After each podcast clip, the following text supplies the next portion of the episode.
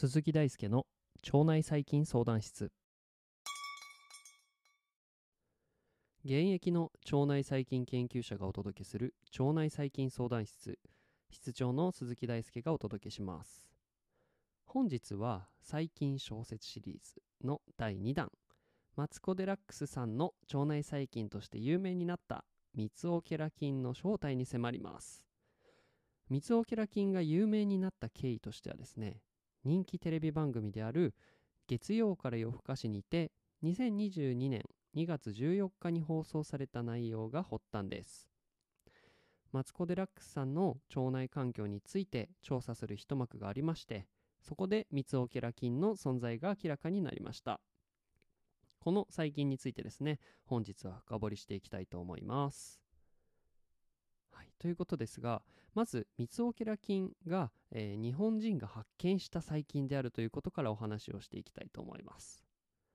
このミツオケラ菌なんですけれど1974年ですね。今からもうだいたい50年ぐらい前ですかね、えー、三岡智足先生によってこの細菌は発見されました。この三岡先生はですね日本における腸内細菌研究のレジェンドでして培養の難しい細菌の単離法、まあ、つまり、えー、その細菌を分離してきてその培養をするというような単離法をですね数多く確立してきました、2年前にお亡くなりになられましたがそれでもなお今なお大きい存在感を、えー、示している大研究者です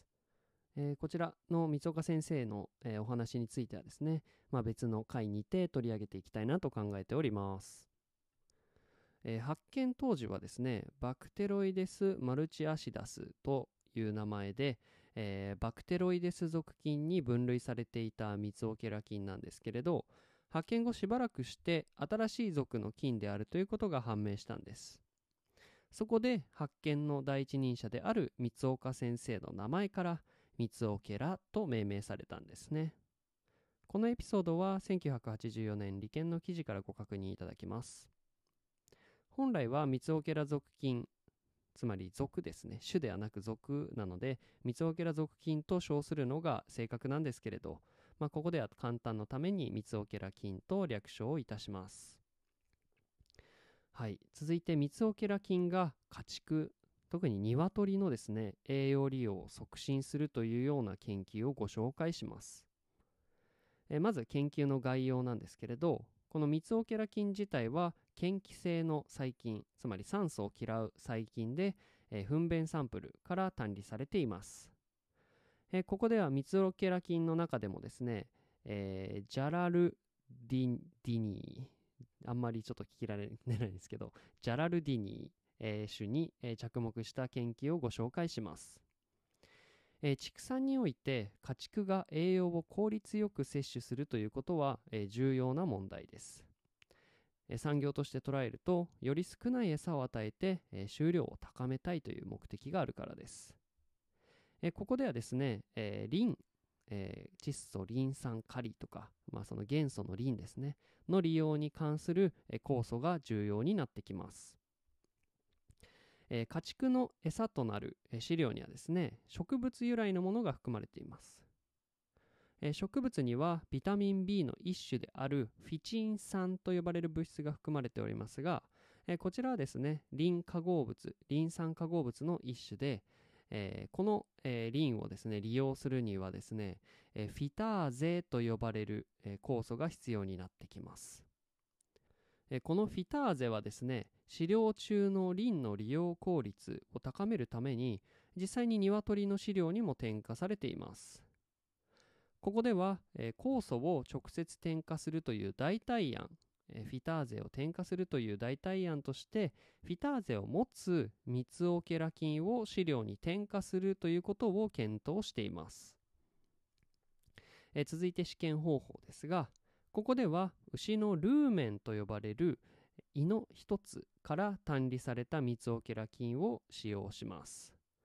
まあこれ牛とか牛をはじめとした草食動物はですね、まあ、その難消化性の、えー、植物とかをですね、まあ、いろいろな消化酵素をかけたりとか腸内細菌によって、えー、分解するんですけれど、まあ、その中のミツオケラ菌を使用しているということですね。得られたミツオケラ菌について、えー、凍結乾燥して得られたフィターゼ活性のあるミツオケラ菌とあとは65度で3日間処理したフィターゼ活性が失われているミツオケラ菌に処理します。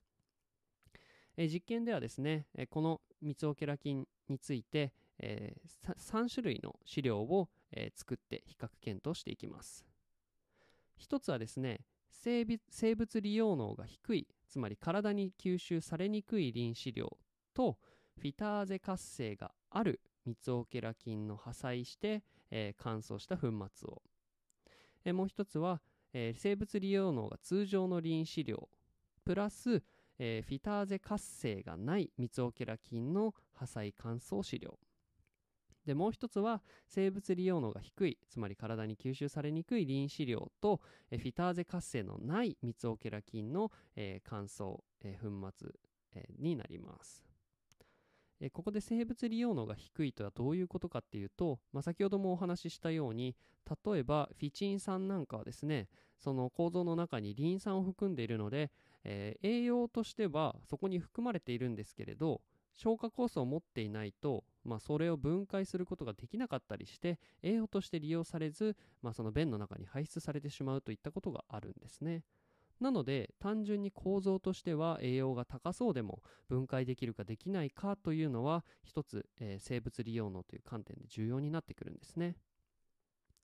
はい、で、えー、飼料の摂取摂取量はですね1日目から21日目まで毎日記録して鶏の体重は1日目と7日目と14日目と21日目に、えー、記録総排泄量排泄物の量はですね、えー、11日目から13日目と18日目から20日目までに、えー、採取しております。え、最後にですね、え、飼育後の、えー、鶏をですね、屠殺して、えー、結晶と頸骨を、えー、採取しています。えー、続いて本研究の結果とまとめになるんですけれど、まあ、結果としてフィターゼ活性のあるミツオケラ菌は鶏の体重及び飼料要求量を優位に増大させることが分かりましたまた結晶中のリンカルシウムマンガン銅亜鉛そして頸骨中のカルシウムマンガンはフィターゼ活性のあるミツオケラ菌の添加によって増加したということでしたこのことはミツオケラ菌の存在によって鶏の栄養利用能が増大して、えー、飼育効率が増加したということを示しています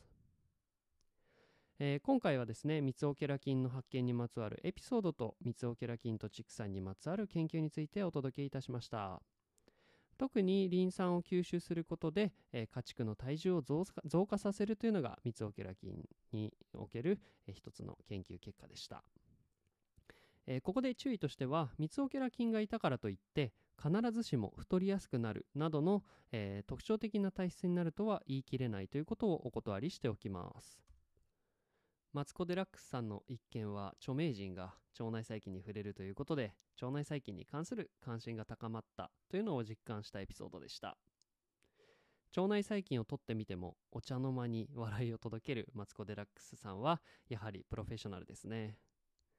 わからないこと、難しいことを紹介していこと紹介してほしいことがあれば、Twitter や Instagram、ノート、コメント欄にてメッセージお待ちしております。それでは本日も一日お疲れ様でした。